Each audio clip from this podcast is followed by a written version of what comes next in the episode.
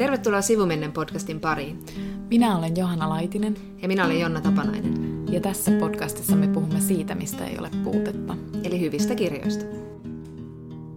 Johanna, muistatko, kun vuoden varmaan ekassa jaksossa validin sitä, että mulla on lukuilo kateissa ja minua ei kiinnosta ja miten käy podcastinkään enää sen tekeminen, mutta nyt on kuule vitossilmä vaihteessa. Mä oon ihan innoissani taas lukemassa ja yksi syypä on ehkä meidän jakson kirja, Sally Roonin Keskustele ystävien kanssa.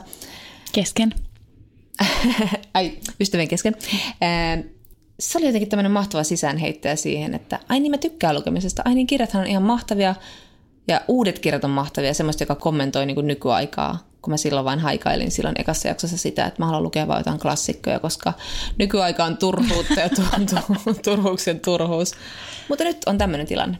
Eli aika klassista, että sä luulet tietoa se, mitä sä ajattelet, ja sitten seuraavassa hetkessä opit, että et tiennyt yhtään, mitä haluat tai ajattelet. Tuuli kääntyy niin kuin meillä naisihmisillä niin usein kääntyy.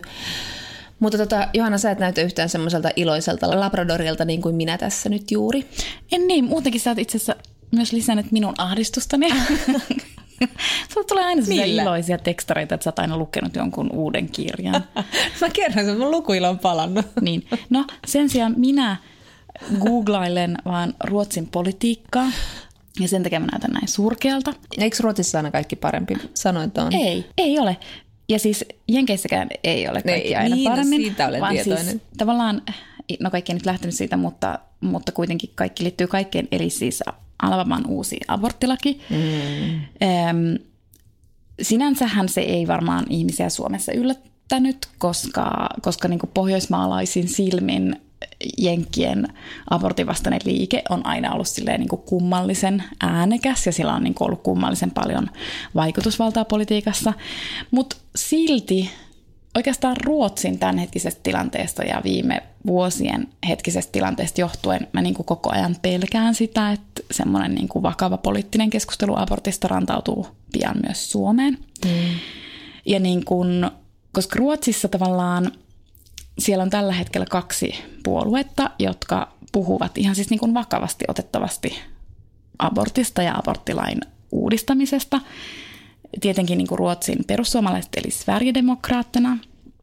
He kannattavat siis abortin myöntämisajan laskemista. Mutta sitten kristillisdemokraatit Ruotsissa äh, kannattavat tällä hetkellä semmoista nollavisiota, tai kannattavat, kannattavat, se on niin kuin heidän tavallaan vaaliohjelmassaan nollavisio, eli he toivovat, että Ruotsissa tehtäisiin siis nolla aborttia, mikä on vähän sille, että, että niin kuin miksi, tai siis maailmassa ei saisi tehdä ikään kuin virallisia mm. tilastoihin tulevia abortteja. Ja siis tavallaan sitten suomalaisin korvi, korvi voi kuulostaa, että no, no miksi kristillisdemokraatit on mikään uhka, kun se on niin pieni puolue, mutta siis kaikkein järjettävintä on siis se, että kristillisdemokraatit eivät ole Ruotsissa enää pieni puolue, vaan heillä on siis 12 prosentin kannatus siellä. Mitä? Kyllä. Siis he ovat niin kuin lisänneet kannatusta ihan hirvittävästi ja yksi syypää siihen on ää, uusi puolueen puheenjohtaja, joka on ollut jo muutaman vuoden siellä johdossa, tällainen mm-hmm. Ebba Bush Tour, joka on reilu kolmekymppinen sairaan chäpäkkä mimmi, joka niin kuin manifestoi tämmöisen niin konservatiivisen feminismin puolesta. Just joo. Että hän ajaa Juhlitaan niin kuin, naiseuttamme vai Joo, ja sitten tällaista niin kuin perhe, niin kuin hyvin vahvoja perhearvoja, ja sitten hän hyvin vahvasti niin kuin haluaa, että perheet saavat itse valita tiettyjä asioita, mutta hän niin kuin haluaa, että ne valitaan suht konservatiivisesti, mutta ei kuitenkaan täysin konservatiivisesti. Hän kuitenkin yhdistää siihen sitten tämmöistä niin kuin uraa mm. naiseutta tietenkin, koska joo, hän joo. itse on uranainen ja sitten hän haluaa puhua tämmöisten niin kuin hyvien asioiden puolesta, siis populisti. Eli mm, siis niin kuin tavallaan hän kuulostaa ihan hyvältä, että, että Ruotsissa tehtäisiin nolla aborttia, mm. mutta kun me niin kuin tiedetään, että ei se ole niin kuin, No ihmiset voi lopettaa sen seksin harrastamisen, niin. harrastamisen niin sitten se on mahdollista kyllä, mutta...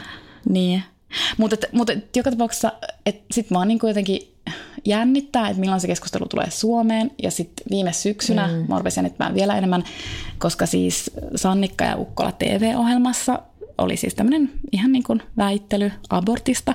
Ja silloin mä niin kuin mietin, että onko tämä siis oikeasti nyt niin kuin ajankohtainen aihe Suomessa. Että sekin oli vähän niin kuin semmoinen niin kuin konservatismin mm. tuulahdus, niin. että se niin. kuin ylipäänsä nostetaan ikään kuin poliittiseksi keskustelun aiheeksi. Mm. Tai tämmöisen niin kuin poliittisen ohjelman, koska se oli niin kuin hirveän poliittinen ainakin se ohjelma, että, että sitä niin kuin pidetään tärkeänä poliittisena keskusteluaiheena. Ja sitten tietenkin nyt sitten Päivi Räsänen varmasti ruotsalaisen mm. sisarpuolueen innoittamana, mutta kun hän ei kuitenkaan ole tämä Ebba Busch että mä en nyt usko, että Päivi Räsänen ehkä voi nostaa kristillisdemokratia Suomessa tai hänen kannatustaan, mutta joka Päivi Räsänen oli heti kommentoimassa, miten iloinen hän on tästä mm. Alamaman aborttilaista. Mm. No niin, tämä ei liity niin millään tavalla nyt kirjallisuuteen, mutta mun pointti on siis se, että ei saa ikinä tuudittautua siihen, että noin ei tule koskaan tapahtumaan Suomessa. Mm, juuri näin. Ja myös näitä tendenssejä nähdään nyt Euroopassa ja tätä, miten USA rahoittaa näitä konservati- kristilliskonservatiivisia piirejä. Eli se tapahtuu lähempänä kuin uskommekaan. Ja tota, nyt sä sitten sait masentumaan. Niin. Mä huokailen tässä raskaasti, henkeä ahdistaa, mutta tota, mutta on tavallaan, kato kun mä yritän tässä nyt jotain hyvää hakea tästä, mutta on tosi hienoa, että tämä, tämä ajan henki, etenkin Yhdysvalloissa, että se näkyy edelleen niin vahvana kirjallisuudessa. Että me nyt ollaan puhuttu jo varmaan kaksi vuotta sitten viimeksi tästä, miten feministiset dystopiat on nousussa ja ne ei ole kadonnut minnekään, ne vaan niitä tulee vaan koko ajan enemmän ja niillä on selkeästi näköjään kysyntää ja on paljon tämmöisiä MeToo-romaaneja, joissa käsitellään ihan siis seksuaalista häirintää ihan kunnolla tai sitten on just tämmöistä niin kuin viimeisimpänä tämä kehuttu Joanna Ramosin The Farm, en ole lukenut sitä, mutta siinäkin on just tämmöinen feministinen dystopia ja vähän tämmöistä Handmaid's Tale-tyylistä, että naisen keho on vaan tämmöinen ää, taistelukenttä tai jonka voidaan niin kuin tavallaan valloittaa häneltä itseltään pois ja käyttää tyylin tämmöiseen lisääntymiseen, niin jotenkin on tosi hienoa, että kirjallisuus on niin pulssilla, että se koko ajan reagoi näihin tapahtumiin ja että sitten ihmiset lukee niitä ja kustantavat kustantama, kustantaa niitä kirjoja, eikä ne ole jotain niin kuin yksittäisiä tämmöisiä esimerkkejä. Niin. No, mutta mä oon mutta... kuitenkin sain levitettyä myrkkyä. niin, niin, ei, Hyvä mutta minä. Tärkeää on tiedostaa nämä asiat. Mutta vähän kyllä rupesi ahdistaa nyt tämä Ebba. Mikä hänen nimensä oli? Ebba Busch Thur. Hän on suosituin poliitikko tällä hetkellä Instagramissa Ruotsissa. Hän Ihan on tosi totta. taitava niin kuin sen Instagramin käyttämisessä. Sori, mä alan seurata häntä. Saanko? Et itse asiassa okay. Sä voit käydä Eli mitä käydä häntä katsomassa. Niin, okay, mutta sä seurata. Sama periaate kuin Donald Trumpin kohdalla ja muunkin kohdalla. Mutta joo, tänään me siis puhutaan Sally Roonin keskusteluja ystävien kesken. Onko se niin? On. Se ystävien kesken? Onpas hankaa nimi. keskusteluja ystävien kesken romaanista. Ennen kuin me puhutaan tarkemmin tästä Roonin kirjasta, niin olen taas miettinyt autofiktiota ja olen taas miettinyt sitä, että mikä mua tällä hetkellä nyt kirjallisuudessa viehättää. Ja tässä Ruunin kirjassa oli joku semmoinen tosi tarkkaan rajattu näkökulma, ei mitään ihmeellistä, tämä on siis yhden henkilön näkökulmasta, mutta se on niin suppea ja se jättää tosi paljon aukkoja ja se keskittyy joihinkin asioihin ja joihinkin hahmoihin, että sitä tavallaan jää myös monia asioita jää vähän pimentoon ja arvaltavaksi ja mietittäväksi. Ja sitten mä miettinyt, että mä oon niin ennen kaikkea nauttinut just tämmöisistä niin kuin kirjoista, jossa on tämmöinen selkeä yhden ihmisen näkökulma, ja, tai sitten semmoinen kaikki tietävä kertoja, joka on itsessään vähän niin kuin henkilöhahmo. Ja tästä tulee mulle nyt nopeasti vain esimerkkinä mieleen Laura Lindstedin Oneiron, jossa tämä kertoja niin kuin kommentoi ja vähän niin kuin hassuttelee ja vitsailee ja tai sitten vaikka Joel Haahtelan Traumbach-kirja, jossa oli myös samanlainen tämmöinen kommentoiva, vähän hyvin vanhanaikainen kertojan ääni. Et jotenkin semmoinen, semmoinen perinteinen, semmoinen objektiivinen, kaikki tietävä kertoja ja semmoinen näkökulmatekniikka, jossa vaihdetaan sitä minä-kertojaa ja kommentoidaan tapahtumia tämän yhden tyypin näkökulmasta ja sitten seuraavan tyypin näkökulmasta, niin joku sellainen on, että siinä on tullut jotain semmoista, mä en tiedä miksi se vieraannuttaa mua jotenkin, ehkä sen takia, että se jotenkin yrittää uskotella, että se tuntee ne kaikki henkilöhahmot että se yrittää selittää ne henkilöt puhki, vaikka tämä on ihan järjetöntä, koska sehän riippuu ihan täysin kirjasta, mitä se tehdään. Mutta se, mistä Sadie Smith puhui siitä niin kuin ihmisen mysteeristä, että just tämmöinen niin kuin autofiktiot ja muistelmat, kun tietää, että ne kerrotaan sen yhden ihmisen näkökulmasta, ja ne on niin kuin tietyllä tavalla epäluotettavia kertoja, että siinä voi niin kuin ottaa semmoisen selkeän semmoisen niin kuin asenteen, että niin, mitähän tämä nyt tapahtuma oikeastaan kertookaan tästä ihmisestä tai tästä kertojasta tai tästä tilanteesta. Niin... Äm, se jotenkin se ihmisen mysteeri on näissä tämmöisissä kirjoissa jotenkin elossa. Tai jotenkin semmoinen, että siinä ei tule semmoinen, että, että vaikka nämä ihmiset kuinka yrittää niin kuin panna sille ehkä vähän valheellisestikin sen elämänsä jonkin narratiivin kaapuun, niin sitten se kuitenkin tuntuu, tuntuu todemmalta jollain lailla, tai se vain niin kiinnostaa ja viehättää mua nyt just tässä ajassa ihan hirveästi. Se semmoinen, että mä en niin kuin, että se piirtyy se, se joko se kertoja tai sitten ne ihmiset siinä jotenkin jostain näkökulmasta ja muu jää jotenkin mun arvattavaksi tai tulkittavaksi. Tai sitten se jää vaan yksinkertaisesti auki, niin kuin aika moni ihminen ylipäätään jää. Ja sitten tota, mä kuuntelin Rachel Kaskin haastattelun tuolla Helsinki Litissä ja hän puhui, mä oon puhuttu aikaisemminkin siitä, tai mä oon puhunut siitä, kuinka se siinä ääriviivat kirjassa tai trilogiassa se puhuu tästä päähenkilö Feistä, joka, että jonka näkökulmasta nämä tapahtumat nähdään, mutta joka ei itse sano oikeastaan yhtään mitään. Ja hän käy niitä keskustelua ihmisten kanssa ja pienistä murenista koostuu jotain kuvaa tästä ihmisestä. Mutta Kas kertoi tässä haastattelussa, että hän niin kuin, nämä niin kuin, tämä Fei tajuaa näiden keskustelujen kautta, että niin tämmöinen objektiivisuus ei vain ole yksinkertaisesti mahdollista. Ja saman tajuaa nämä kaikki henkilöhahmot näissä kirjoissa, että nämä henkilöhahmot tai nämä henkilöt, joiden kanssa he puhuu, eli ne kaikki on niin kuin tullut siihen tulokseen niin kuin 10 tai 30 vuoden sisällä, että tai on tullut siihen tulokseen, että on ero siinä, mikä on totta ja siinä, miten se esitetään. Mutta että kyse on siitä, että onko, onko se ero sitten taidetta, kirjoittamista. Että vaikka ne on kuinka kuvitellut, että ne voi jotenkin kertoa sitä tarinaansa, niin sitten ne on tajunnut sen, että siinä on siinä esittämisessä ja siinä totuudessa joku ero, mutta mikä, mikä se on se ero. Ja sitten puhu, Kask puhui myös siinä siitä, että Fei on hiljaa, koska se on näiden avioero- ja menetysten myötä menettänyt tavallaan sen kielen, mistä nyt moni kirjailija on puhunut. Niin kuin, niin kuin, ja me ollaan puhuttu sitä aiheesta tässä, mutta että se on sen takia hiljaa, koska se vain kuuntelee, koska ei sillä oikein mitään sanottavaa, mutta se kuuntelee. Ja sitten se just se semmoinen tajuaminen sille, että kaikki me tavoitellaan jotain objektiivista näkökulmaa tarinaamme, mutta me ei kuitenkaan onnistuta saamaan sitä. Niin sitten mietin tätä, että niinku tässä Roonin kirjassa, josta nyt puhutaan enemmän lisää, niin vaikka tämä oli aika perinteinen jollain tavalla, niin sitten tässä oli kuitenkin aika fiksusti tehty se henkilö. Et siinä jää vähän koko ajan vähän silleen, että mitä mä nyt en näe. Ja, ja siis... No ehkä me voidaan puhua vähän siitä kuitenkin tuosta ruunin niin kuin tavallaan tuosta näkökulmasta, että se oli, tai eh, ehkä just toi, mitä sä sanoit, että ehkä siinä on myös joku tavallaan, että tällä hetkellä kirjallisuus voi sillä tavalla olla aika vapaata, että sitten niin kuin niiden tarinoiden ei tavallaan tarvitse olla täydellisiä. Mm, niin, tai niin, että niiden niin. henkilöhahmojen ei tarvitse olla niin kuin täyteen rakennettuja. Ja just niin kuin tuossa Ruuninkin kirjassa, että et siitä kertojasta. Et se kertoo kuitenkin tosi vähän itsestään ja se mitä se kertoo, niin sitten tajuu, että se on tietysti niinku hänen näkökulmansa itsestään. Mm, mm. Ja se, että millä tavalla hän itseään kuvaa, ei välttämättä tarkoita sitä, että kaikki muut näkevät hänet samalla tavalla, vaan että se, miten hän kuvaa itseään, kertoo myös hänestä jotain. Joo, kyllä, kyllä. ja niin kuin tavallaan, niin kuin, että niin, semmoisia me ihmiset myös ollaan. Kyllä. Että joku voi olla vaatimaton tai joku voi olla tota, itseriittoinen mm. tai jollain voi olla täysin harhainen kuva itsestään. Että Kyllä. se niin kuin, vähän niin kuin kertoo itsestään vähän niin kuin vastakkaisia asioita, mitä hän itse asiassa onkaan. Ja siitä tulee niin kuin tavallaan semmoinen aukkosuus, että sä et niin kuin koskaan pääse kuitenkaan niin kuin täysin perille siitä, että mistä tässä henkilössä sitten loppujen lopuksi onkaan kysymys. Ja siinä on just toi, mistä puhut, niin kuin tavallaan just se, että miten niin kuin todenmukainen se on. Niin, ja, ja sitten just, just tota, mitä sanoit, että se on niin kuin ristiriidassa se, se, millainen hän tavallaan puhuu siinä kirjassa olevansa. Ja sitten miten, niin kuin, tässä on tosi iso ristiriita sen dialogin kanssa, mitä hän käy ihmisten kanssa mm. ja miten hän sitten itse ajattelee itsestään tai muista ihmisistä. Että ulkoisesti hän näyttää semmoiselta niin kuin, nohevalta, ironiselta milleniaalilta ja sitten sisäisesti hän on kaikkea muuta, semmoinen valtava tunnekimppu. Mm. Ja sitten, ja että hän on älykkö ja viileä ja, ja karsastaa kaikkia porvarillisuutta ja sitten että kaikki kaipauksen tunteet tulee vasta sitten siinä muussa ilmi. Että se on jotenkin mahtavasti rakennettu hahmo, että hän ei ole yhtään niin kuin looginen siinä, mitä mm. hän puhuu ja millainen hän sitten on niin kuin omien ajatuksiensa kautta. Ja sitten hän just puhuu, että hän on jotenkin tunnekylmä. Joo, kyllä.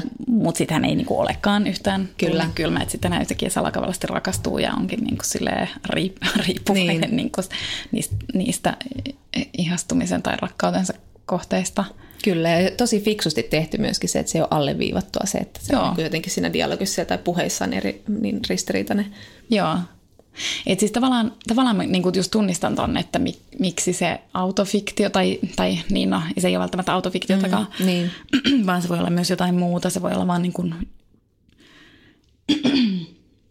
niin kuin tavallaan kerrontatekniikka, mutta, mutta mihin se niin kuin viehätys pohjaa, koska se tuntuu niin just todenmukaiselta.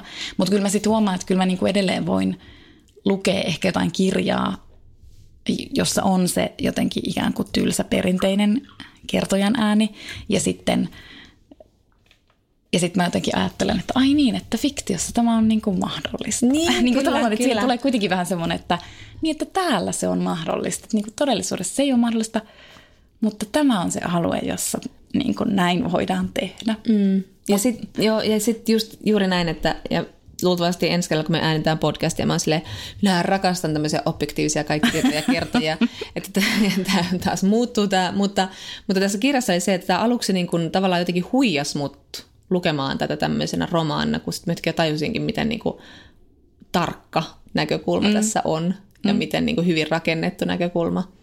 Itse asiassa vähän tuohon liittyen kuuntelin äh, Sigge Eklundin ja Alex Schulmanin podcastia, joka on ruotsalainen, erittäin suosittu podcast, josta mä oon aiemminkin maininnut.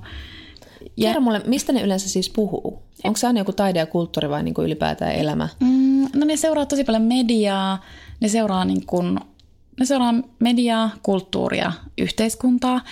Ei se mitenkään, niin kuin, ei ne ehkä politiikkaa suoranaisesti seuraa, mutta ehkä ne seuraa niin kuin jonkun poliitikon presenssiä, Just. että miltä niin kuin poliitikko näyttää, mitä se yrittää, niin kuin, miten se yrittää vaikka rakentaa imagoaan. Just, joo.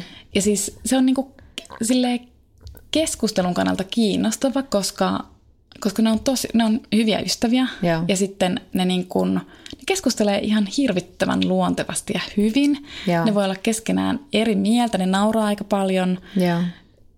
Eli ne niin kuin jotenkin, jotenkin niiden huumori menee yksi ja aika niin kuin pienistä vihjeistä ymmärtää toistensa huumoria, mutta sitten jotenkin, jotenkin siinä on ihan mahtavaa, että ne kuuntelee toisiaan.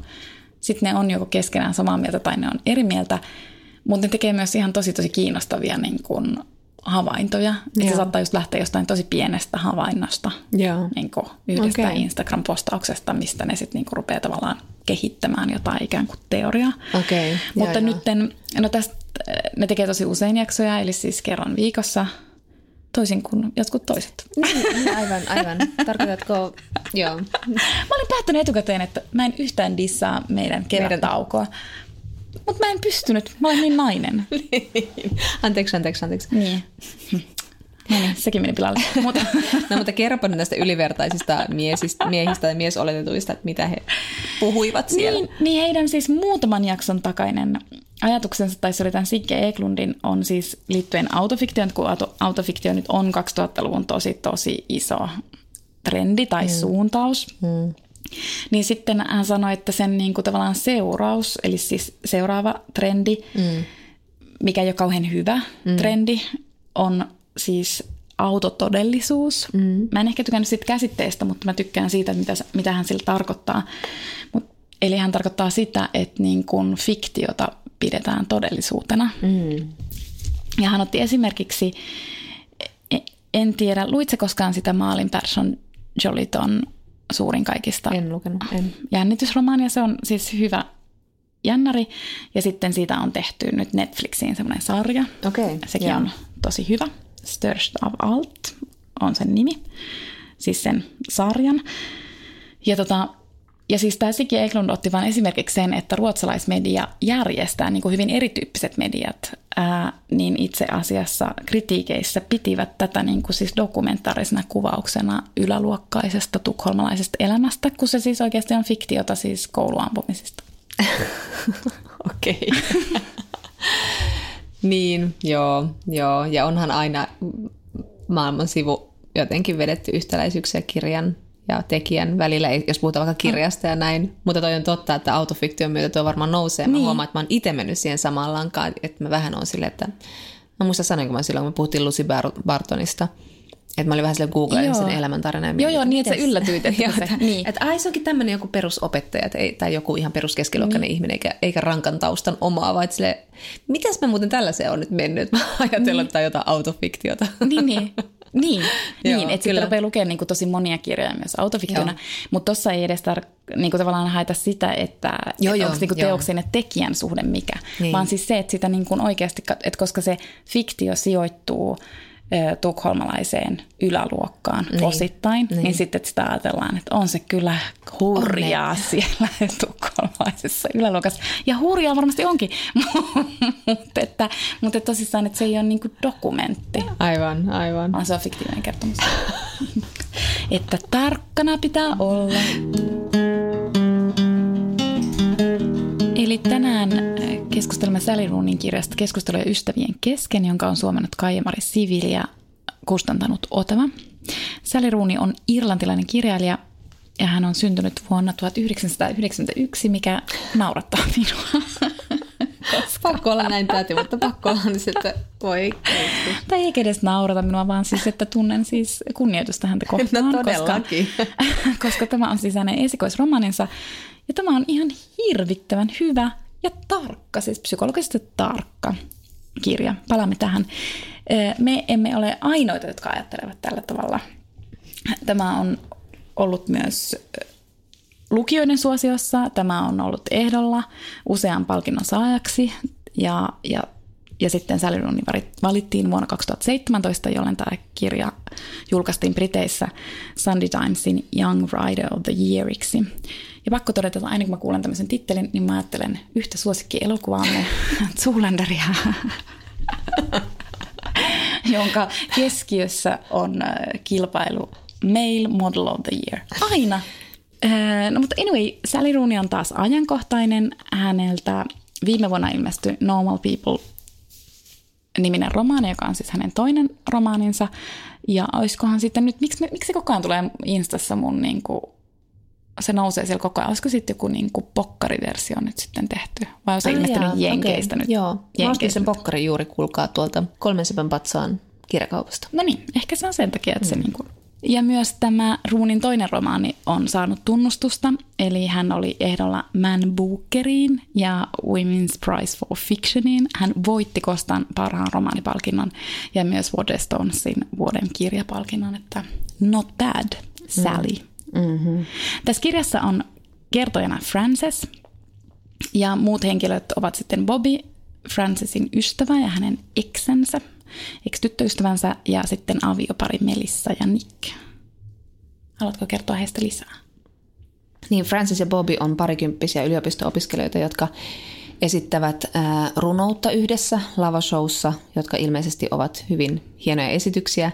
Niitä ei tässä kirjassa kuulla, mutta ne runot kirjoittaa Francis, mutta hänen mukaansa hän ei ole tämän niin kuin parivalikon tähti, vaan se on Bobby, joka on siis tämmöinen hahmo, kaunis, näin hänet kuvataan, ja joka on kotonaan missä tahansa tilanteessa.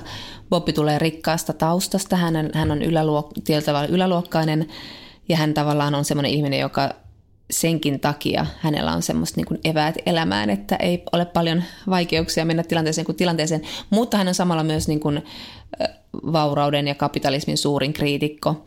Ja sitten kun nämä kaksi tapaa tämän Melissan, joka on siis valokuvaaja ja joka innostuu heidän tämmöistä lavashowsta niin paljon, että hän haluaa profiloida tai tehdä heistä tämmöisen ison haastattelulehteen kuva, kuva kuvineen kaikkineen, niin nämä Francis ja Bobby tietenkin tästä innostuu ja sitten tämä Melissa kutsuu Francis ja Bobin luokseen jatkoille ja sitten siellä tavataan tämän kirjan neljäs tärkeä henkilö eli Nick, Melissan aviomies.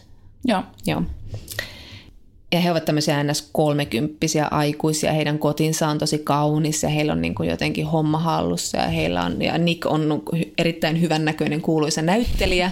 Ja, tota, ja, ja, mutta tämä on tämmöinen aika hauska, tämä on rakkausromaani tietyllä tavalla suurelta osin, mutta sitten tämä on tämmöinen kirja niin kuin rakkaudesta kapitalismin aikaan isossa osassa tässä kirjassa on siis tämmöinen tosi napakka, älykäs, fiksu dialogi, jossa käydään läpi kaikkea mahdollista niin kuin rakkaudesta kapitalismiin tai, tai ylipäätään tunteisiin tai mihin tahansa.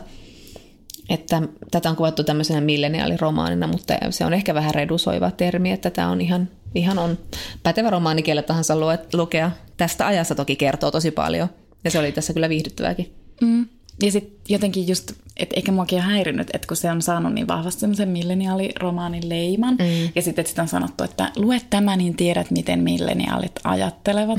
Musta on niin ihan tosi tyhmää, koska kuten juuri sanomme, että, että toi ruuni on siis tosi tarkka. Mun mielestä se kuvaa niin kuin, niin kuin vaikka just tämmöistä niin kolmiodraamaa, mm. niin musta se kuvaa sitä tosi osuvasti. Että musta on aina uskomatonta, että se on ollut joku reilu kaksikymppinen, kun se on ruvennut kirjoittaa tätä ja että se on niin pystynyt jo näin kaksivitosena, kaksikuutosena niin kirjoittamaan tämmöisen romaanin, Kyllä. jos se oikeasti pystyy niin kuin näyttämään semmoisen niin kolmiodraaman anatomian, koska mun mielestä mm. se tässä niin kuin ikään kuin näyttää kaikki ne niin, kyllä. vaiheet, kyllä. mitä siihen sisältyy. Niin, aivan. Niin ja tässä siis Bob ja Francis on eronnut jokin aika sitten. Nyt miten se tässä asemoitiin, kuinka kauan sitten, mutta he ovat olleet pari.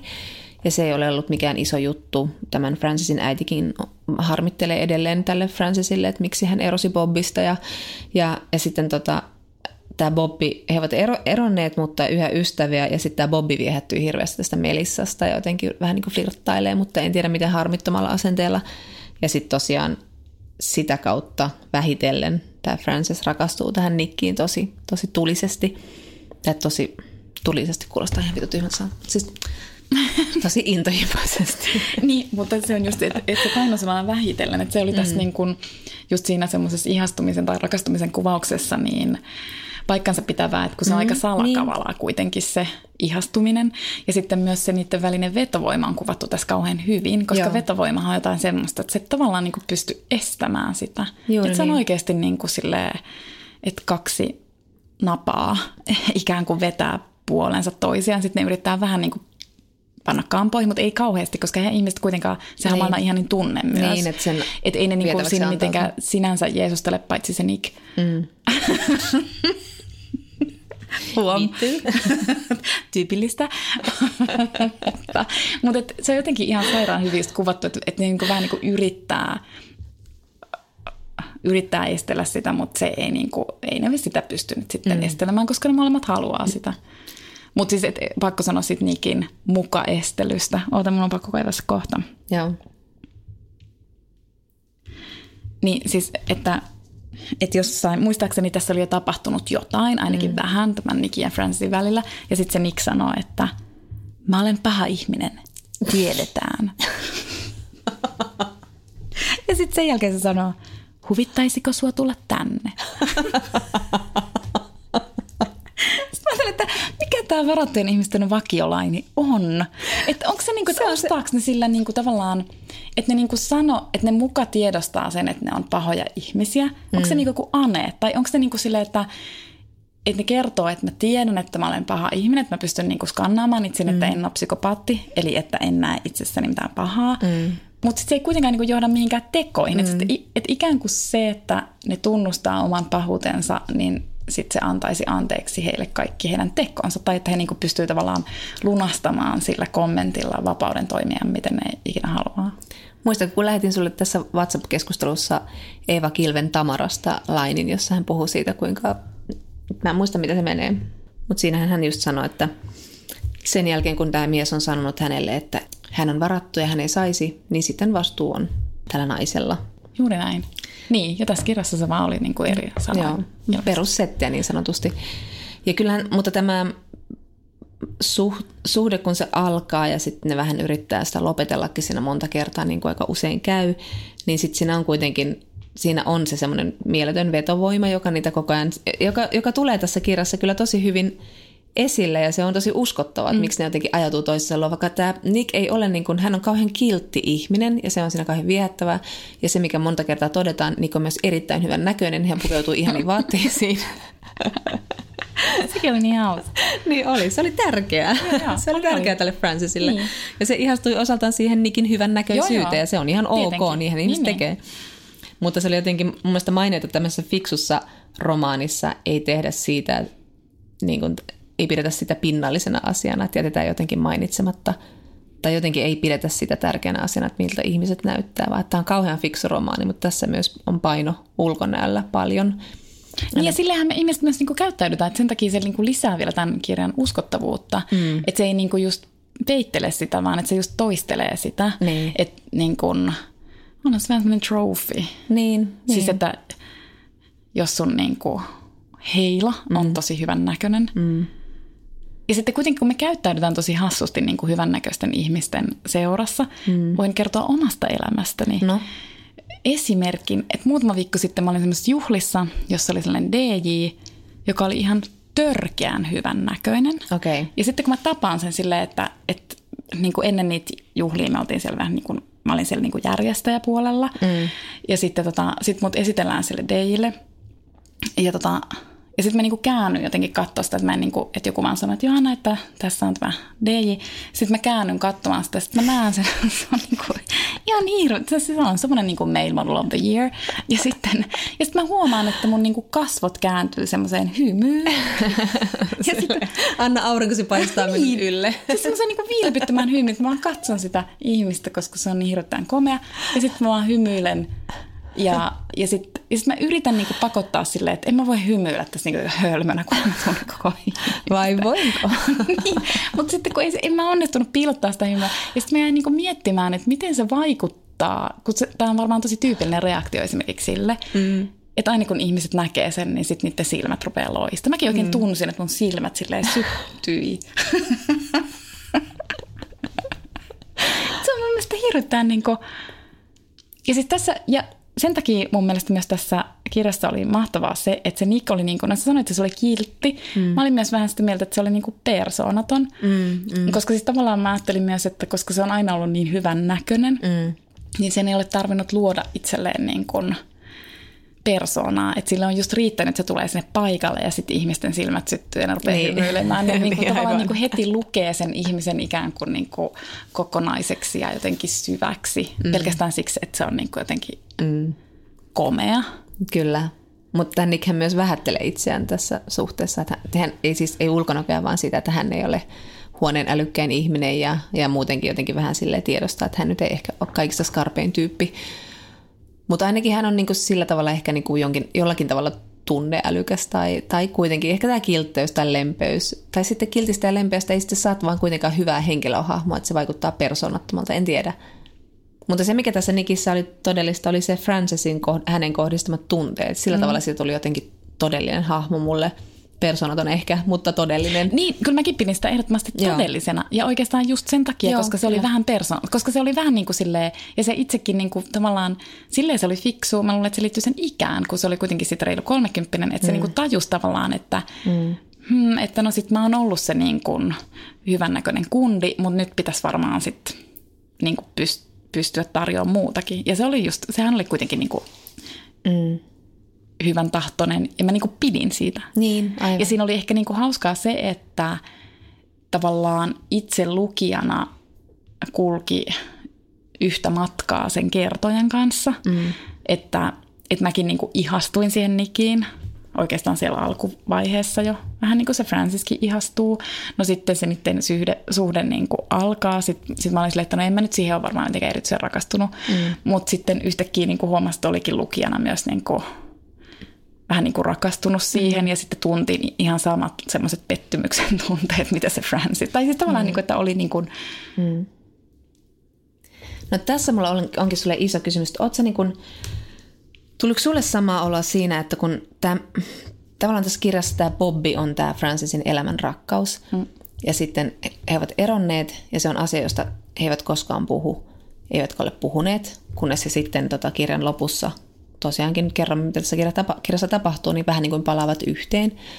Mutta että he, sitten he puhuvat viimeinkin tästä erostaan, mutta se on, se on niin kuin asia, jonka tämä Francis vaikenee sille todella lyhyesti sanovan. Sitten erosimme, eikä palaa siihen millään lailla, että sitä niin kuin tavallaan tajua, miten kipeä asia se on. Ja sitten mietin Bobin hahmossa sitä, että, että kun mä oon lukenut ton, me ollaan puhuttu tässä podcastissa Maggie Nelsonin Argonauteista, ja häneltä ilmestynyt tämä uusi Sinelmät-kirja, joka edeltää Argonautteja, ja siinä hän taas tuo esiin tämän saman ajatuksen, Wittgensteinin ajatuksen, jälleen kerran, joka selvästi häntä kiehtoo, eli tämä, että jos vain ei yritä ilmaista sitä, mikä on ilmaisematonta, mikään ei häviä. Sen sijaan ilmaisematon sisältyy ilmaisemattomana siihen, mitä on ilmaistu. Ja sitten mulle tuli semmoisia oloja, että niin ja sitten tässä Nelson pohti tässä argon, argonauteessa sitä, että onko niin mahdollista löytää sanat asioille, jotka on niin isoja ja tärkeitä ja jotenkin olennaisia sulle, vai että jos ne, jos ne jotenkin nimeää ja sanottaa niin vaikka rakkauden tai sukupuolen, tai tuleeko se sitten jotenkin, redusoiko se sen, tai pakottaako se johonkin semmoiseen muotoon, joka ei tee silloin oikeutta. Ja sitten se Nelson päätyy siinä argonautus siihen, että kyllä, kyllä aina, pitää, aina löytyy sanat kaikelle. Ja sitten mietit, että onko tämä niinku tämä Bobby niin tärkeä tälle Francisille, että sen takia se jää tässä kirjassa jotenkin niin mulle, se jää tosi etäiseksi tai jotenkin semmoiseksi, mulla on jotenkin vaikea uskoa, että niillä on niin kauhean vahva side ja mä en, mulla ei ollut semmoinen olo, että se rakastaa sitä Bobbia niin hullulla Tai ei tullut sellaista samanlaista intohimoa, mitä tämä Francis tunsi tätä Nikiä kohtaan, ei välittynyt.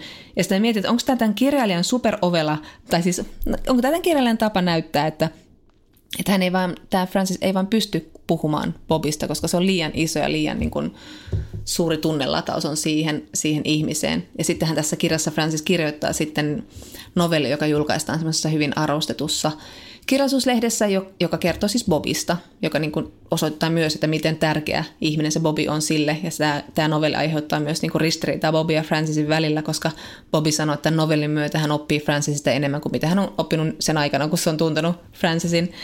Että se on ollut tosi rehellinen novelli. Mutta sitten mä tota, mietin sitä, että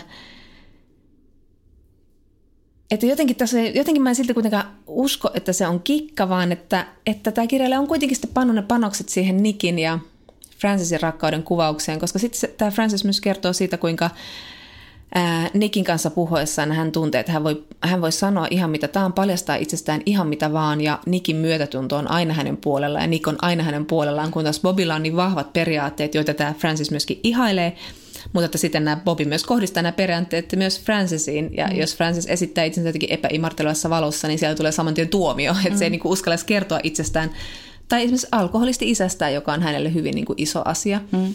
josta hän kertoo tässä kirjassa sitten, jonka luona hän käy, käy vierailulla. Ja, ja, mutta Nikillä hän pystyy kertomaan ensimmäisenä ihmisenä tästä isästään. Niin ja mäkin muistan tuon kohdan, se oli mun mielestä tosi merkittävä kohta. Sitten mä olin vaan kirjoittanut sen hätäisesti jonnekin ylös ja mä en enää löytänyt sitä. Ju, joo, Eli nyt mä tosi kiitollinen, että summasit sen, just. kun mä olin vielä kirjoittanut sen kohdan, että, että, että se on tärkeä kohta tuossa kirjassa se, että mi, miten Francis voi puhua Nikille asioista, että se ei koskaan Bobille voi puhua. Niin, aivan. Et mulla on kyllä vähän samanlainen fiilis kuin sulla, että mullekin, en mä niinku tavallaan, mä en saanut siitä Bobista sellaista hahmoa mm. kuitenkaan, mikä sitten Nikistä muodostui. Ja jopa sitten Melissasta ehkä muodostui enemmän hahmo kuin niin, siitä kyllä. Bobista.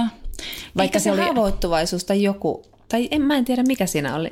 Niin. Mutta oliko se vain kirjailijan keino näyttää, että itse asiassa kaikissa tärkein henkilö tässä kirjassa on Bobby, josta en pysty edes puhumaan, niin. tai joka on jää siinä tosi kaukaiseksi. Mutta se ei tavallaan pystynyt näyttämään edes sellaisia ristiriitoja siitä. Niin. Että kuitenkin niin kuin syvä henkilö, sillä kuitenkin on niin kuin mahdollisuudet niin kuin kuvata Kai, ulkoa mm. päin edes jollain tavalla, että millä niin. tavalla se on ristiriitainen se Bobby. Mm. Niin. Mutta kun se ei sitten kuitenkaan, en mä tiedä, mutta ihan siis silleen tota, kilttiluenta sinulta ja ymmärtäväinen niin. luenta sinulta niin. ja niin kuin ajatus just siitä, että ehkä se onkin niin kuin, niin. ehkä Rooney niin kuin tarkoitti sen niin. niin. Niin, ja, ja siis samahan se, mitä hän on tarkoittanut, mikä jää mulle mieleen, mutta mulle mm. tämä oli semmoinen, samanlainen, mikä nyt puhuin tuossa alussa tuosta ihmisen mysteeristä, että Bobby jäi mysteeriksi tässä mm. kirjassa. Ja sitten sit tulee vain semmoinen olo, että onko se tahallista vai tahatonta. Niin. Ja sitten, että joskus se on aika hienoinen se raja, että, että onko se niin kuin oikealla tavalla mysteeri vai onko se niin kuin liian Ohut. iso mysteeri. niin. Paperin makuinen. Sanoin jo, että tämä on rakkautta kapitalismin aikaan kuvaus ja tässä niin yritetään vähän tämmöisiä näyttää, että on olemassa ehkä jopa kapitalismissa tämmöisiä vaihtoehtoisia tapoja rakastaa toisiaan. Mutta sitten tässä oli musta aika hauska, kun tässä kirjassa on loppupeleissä aika viidekirjamainen juoni, että, että sanoin jo tuosta Francisin taustasta, että hän tulee sieltä niin kuin alkoholisti isä ja sitten hän on ehkä, mä en tiedä mitä hän nyt olisi niin kuin alempaa keskiluokkaa ehkä tai jotain, mutta kuitenkin yksinhuoltajan äiti ja, ja tota, sitten aina tuntee niin kuin me ollaan puhuttu sun kanssa, kun ollaan puhuttu luokasta tässä podcastissa, että kuinka luokkaretken tehneet ihmiset, ne tuntee aina olevansa vääränlaisia vähän joka paikassa siinä ylemmässä luokassa tai siinä luokassa, siinä luokassa, mistä ne on lähtenyt, niin myös tämä Francis tuntee olevansa aina vähän niin kuin väärässä paikassa, että hän tuntee olevansa hienostelija, jos hän niin pukeutuu johonkin uuteen takkiin tai puhuu opinnoistaan Dublinissa siellä kotonaan, tai sitten Dublinin kulttuuripiireissä hän tuntee olevansa joku teeskentelijä ja ei ollenkaan kuuluvansa siihen porukkaan. Mutta sitten tosiaan tässä on niin tämmöinen hyvin älykäs tyttö, joka tulee tämmöisestä vähän niukasta taustasta. Ja sitten hän tapaa tämmöisiä rikkaita ja rikkaan hyvin komean miehen. Ja sitten tässä on tämmöinen sairaus. On tietysti muitakin esteitä, on tämä vaimo, mutta sitten on tämä tässä on endometrioosi isossa osassa. Ja sitten Francisin sairaus tulee siihen, että hän suorastaan pyörtyilee eri paikkoihin. Ja sitten hän salaa tämän sairauden Nikiltä, yrittää pyytää apua hienovaraisesti, mutta sitten salaa sen. Ja totta kai Nick saa sen tietää ja sitten Nick voi pelmahtaa paikalle, olla silleen, täällä sinä kärsit, vien sinut kylpyyn. siis nyt tämä, tämä ei tehnyt oikeutta tämä tämmöinen summaus, mutta se oli muista mahtavaa, kun mä löysin täältä tämmöisen, ihan tämmöisen perinteisen, miten tämä homma menee, että on tämmöinen damsel in distress, jonka se mies voi sitten, hirveän kiltti ja ihana mies voi sitten pelastaa. Mutta siis fiksulla tavalla tehtynä. Mm.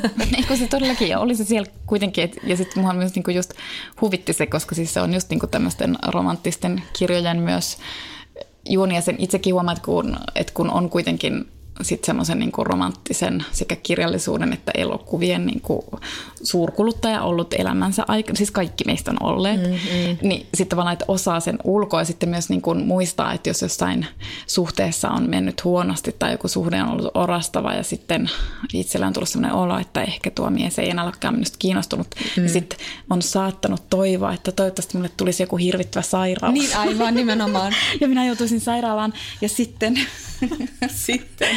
sitten eh, kaikki Tämä oli mun ihan niin nuoruuden perustoiveita ja ajatuksia, niin. sitten minä loukkaannun tai niin. muuta vastaavaa. Tai sitten minä pyörryn kirjastoon ja sitten kun minä avaan silmäni, niin sitten se mies onkin siinä. Silleen, no niin. Niin aivan.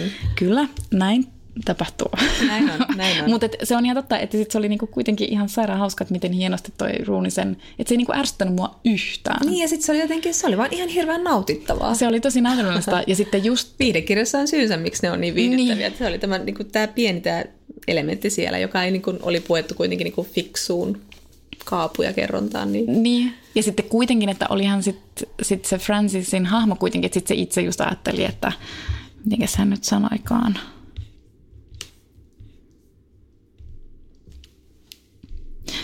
Francis kuvaili, niin kuin, muistaakseni hän kuvaili itseään, että, että hänellä ei ole persoonallisuutta ja hän on tavallisen näköinen ja tunnekylmä nainen. Hmm. Ja jotenkin, niin. että, että hän on vähän semmoinen olmi ja vähän kummallinen ja niin edelleen. Ja sitten kuitenkin se kummallinen päähenkilö saa sitten sen söpön miehen. Juuri näin. Ja yleensä, yleensä niin kuin, just ehkä erityisesti kirjoissa, että sit mä niin kuin, mä hirveän herkästi ärsyttää, että jos se päähenkilö on kirjoitettu semmoiseksi niin tavallaan liian söpöllä tavalla oudoksi. oudoksi. Mm. Mutta siis tässä mua ei se sitten kuitenkaan niinku rasittanut mm, mm. yhtään.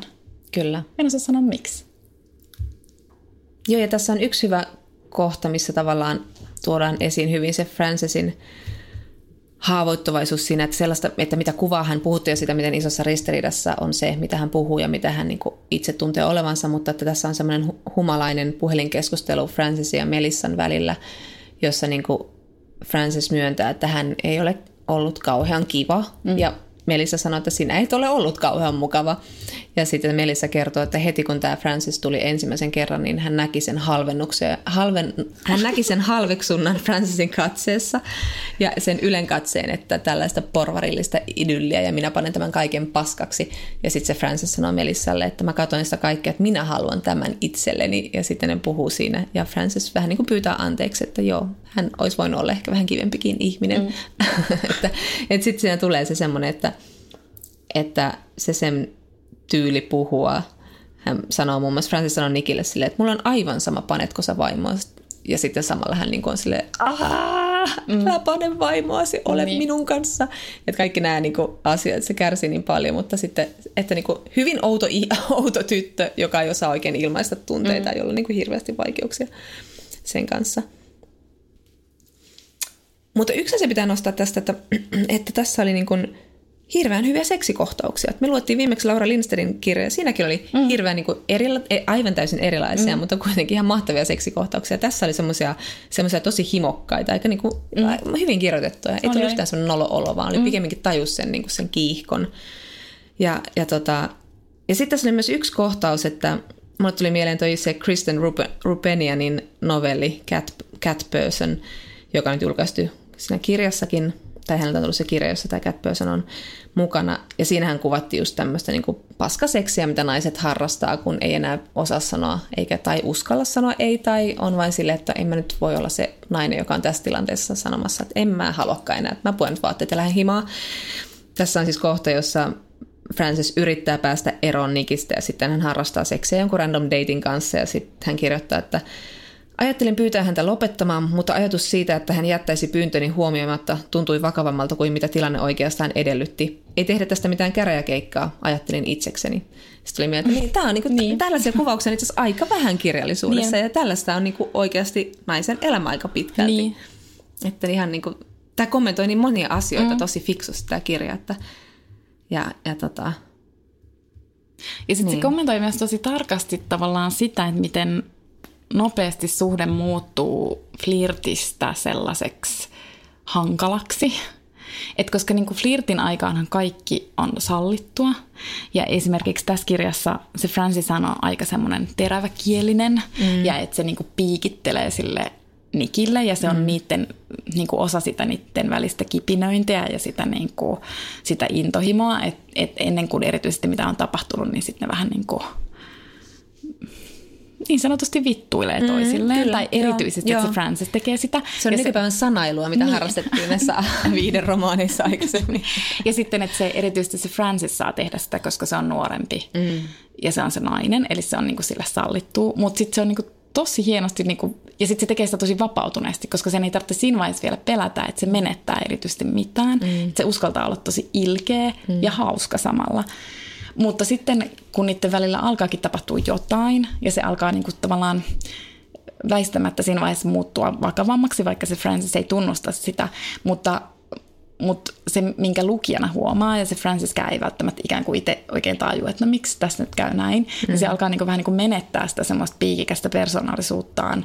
Siitä alkaa tulla varovaisempi, koska, koska sitten se ei enää uskallakaan tehdä sitä, koska se voisi johtaa, tai se johtaakin niin kuin loukkaantumisiin, että heti kun – heti kun se on vähänkin vakavampi se suhde, ja sitten jos toinen vähän piikittelee, niin sitten se toinen saattaa niin kuin herkemmin loukkaantua tai ymmärtää jonkun asian väärin, ja sitten yhtäkkiä ei laitetakaan viestejä tai ei soiteta, koska ei nyt haluta mm. näyttää, että ollaan erityisen kiinnostuneita, ja sitten yhtäkkiä, yhtäkkiä ollaankin niin kuin valtavassa niin kuin vatvomisen suossa. Mm. Ja se on myös tuossa niin kuin, sekin on niin makeasti kuvattu siinä, että miten se tapahtuu ihan pikkuhiljaa. Just niin. Joo.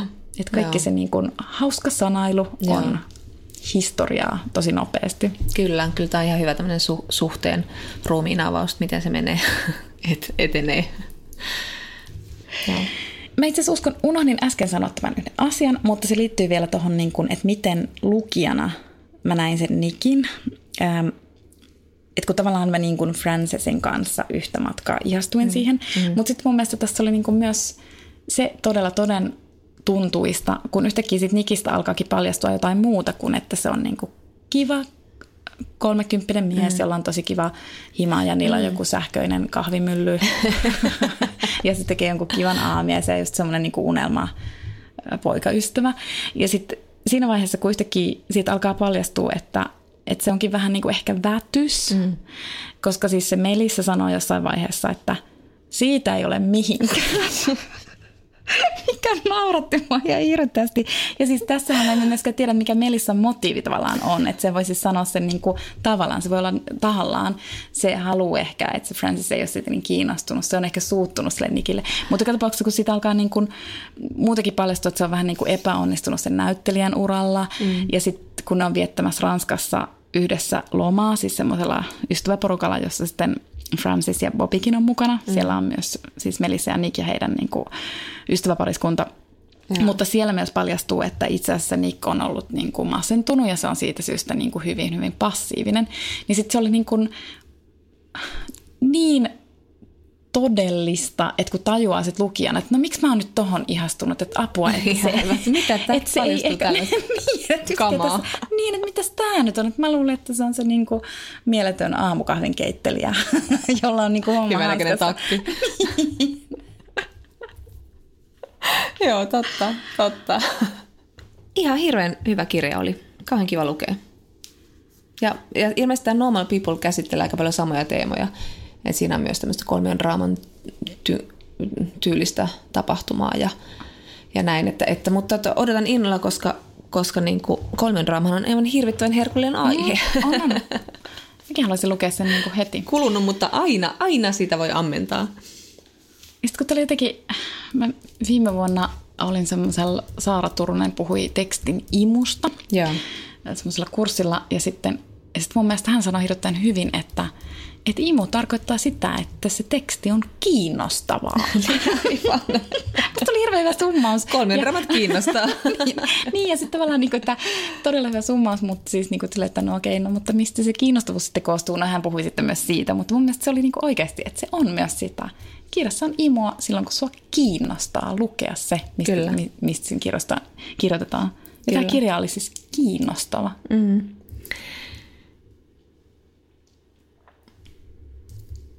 Ensi kerralla meitä kiinnostaa taas tositarinat mm. ja muistelmat. Me puhutaan monestakin kirjasta. Me puhutaan Lisa Brennan Jobsin Pikkusintistä, me puhutaan Karolina Settervallin Toivotaan parasta kirjasta, Astrid Svanin viimeinen, viimeinen kirjani kirjasta. Oliko vielä jotain muuta?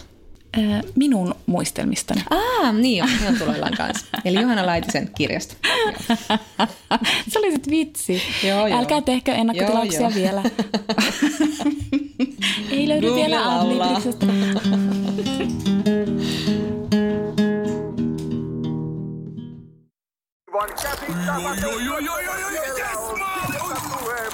No, äkkiäkös tän voi erätä olla? Tule sellaisena kuin olet, sellaiseen kotiin kuin se on. Kiilto. Aito koti vetää puoleensa.